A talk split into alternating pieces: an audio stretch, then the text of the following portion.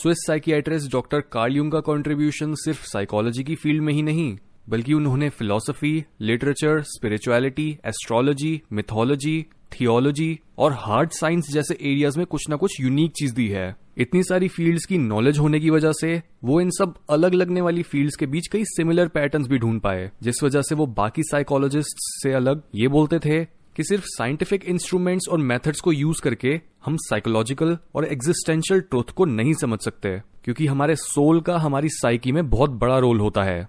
Jung ऐसे कई शुरुआती एक्सपर्ट्स में से एक थे, जिन्होंने इंसान की साइकी और हमारी रिलीजियस इंस्टिंग को इतना डीपली स्टडी करा था। कई कॉन्सेप्ट जो हम डेली लाइफ में यूज़ करते हैं, जैसे introvert extrovert personality types collective unconscious और आर्के ये कॉन्सेप्ट भी युंग ने ही ढूंढे और पॉपुलराइज करे थे। जो भी इंसान बहुत क्रिएटिव होता है, उसे साइंस और रिलीजन दोनों की अच्छाई और बुराइयाँ पता होती हैं, और उसमें मेटाफिजिकल ट्रुथ को जानने की भी इच्छा होती है।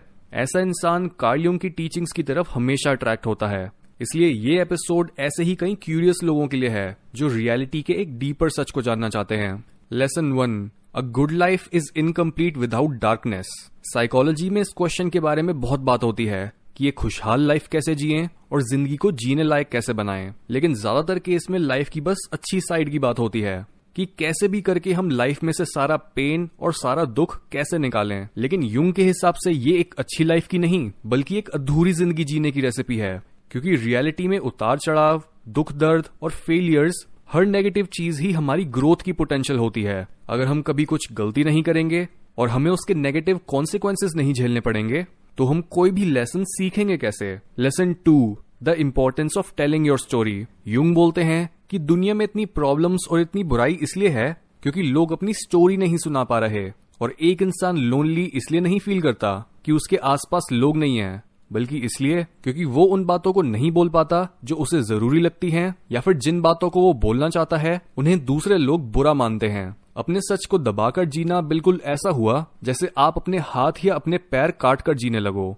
अगर आपको अपनी स्टोरी नहीं पता, आपको अपने बचपन की मेमोरीज ढंग से नहीं याद, आप अपने एंसेस्टर से बहुत दूर हो चुके हो और आप बहुत सरफेस पर लाइफ जीते हो तो वो गाना जो आप गाने के लिए इस दुनिया में आए थे, वो कभी भी किसी कान तक पहुँच ही नहीं पाता, ना ही इवन आपके खुद के।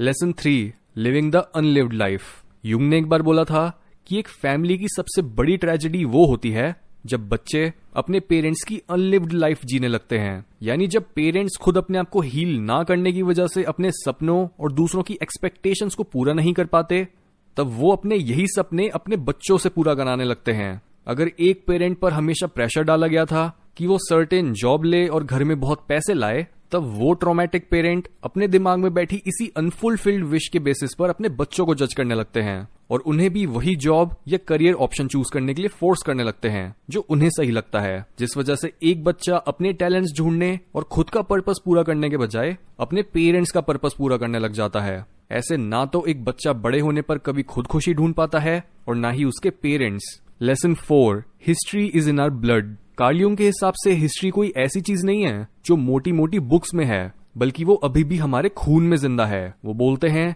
कि इंसान कोई ऐसी मशीन नहीं है जिसकी फंक्शनिंग सिचुएशन के अकॉर्डिंग बदली जा सकती है इस होप के साथ कि वो वैसे ही काम करेगा जैसे वो पहले कर रहा था। वो अपनी पूरी हिस्ट्री अपने साथ लेकर चलता है। उसके पूरे स्ट्रक्चर में ही इंसान का इतिहास लिखा पड़ा है। यानी जितना आप अपने और दूसरे लोगों के बारे में अपने अंदर झांकने से समझ पाते हो, उतनी इन्फॉर्मेशन आपको किसी भी बुक में नहीं मिलेगी। हर हिस्ट्री बुक बस आपको ड्राई फैक्ट्स बता देती है। जिस वजह से हमें भी उसे याद रखने के पीछे कोई सॉलिड रीजन नहीं दिखता। इवन सोते हुए आपका एक गहरा सपना ही इस बात का प्रूफ है कि आपके अंदर कई ऐसी चीज़ें चल रही हैं और कई ऐसे लोग जी रहे हैं जो आपको हर समय गाइड करने की कोशिश कर रहे होते हैं। इसलिए अगर आप मानव इतिहास को डायरेक्टली एक्सपीरियंस करना चाहते हो तो खुद के अंदर जाओ मेडिटेट करो अपने सपनों को इंटरप्रेट करो योगा करो, या फिर अपने हर थॉट या फीलिंग को ऑब्ज़र्व करो। Lesson five life begin at forty usually चालीस से पचास साल की उम्र में लोग एक डार्क फ़ेज़ से गुजरते हैं, जिसे बोलते हैं मिड लाइफ क्राइसिस ये एक साइन होता है कि वो अब अपनी लाइफ के एक ऐसे फ़ेज़ में आ चुके हैं, जहाँ उन्हें अपने जीने के तरीके में चेंज लाने की ज़रूरत है। यूनियन साइकोलॉजी बोलती है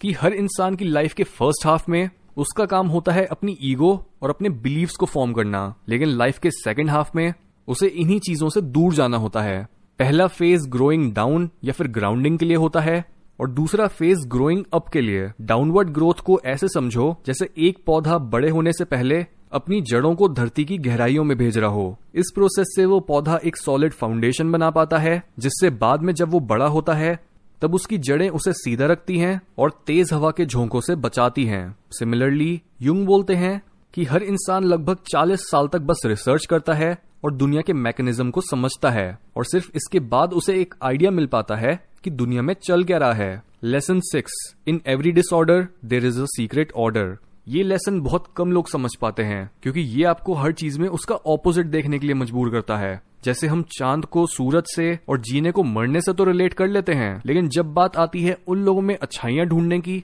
जिन्हें हम हेट करते हैं और बिल्कुल गलत समझते हैं, ये काम आसान नहीं होता। लेकिन अगर आप वाइज बनना चाहते हो तो अपने दुखों में भी खुश होने के रीजन को ढूंढो, और हर बुरे इंसान में अच्छाई।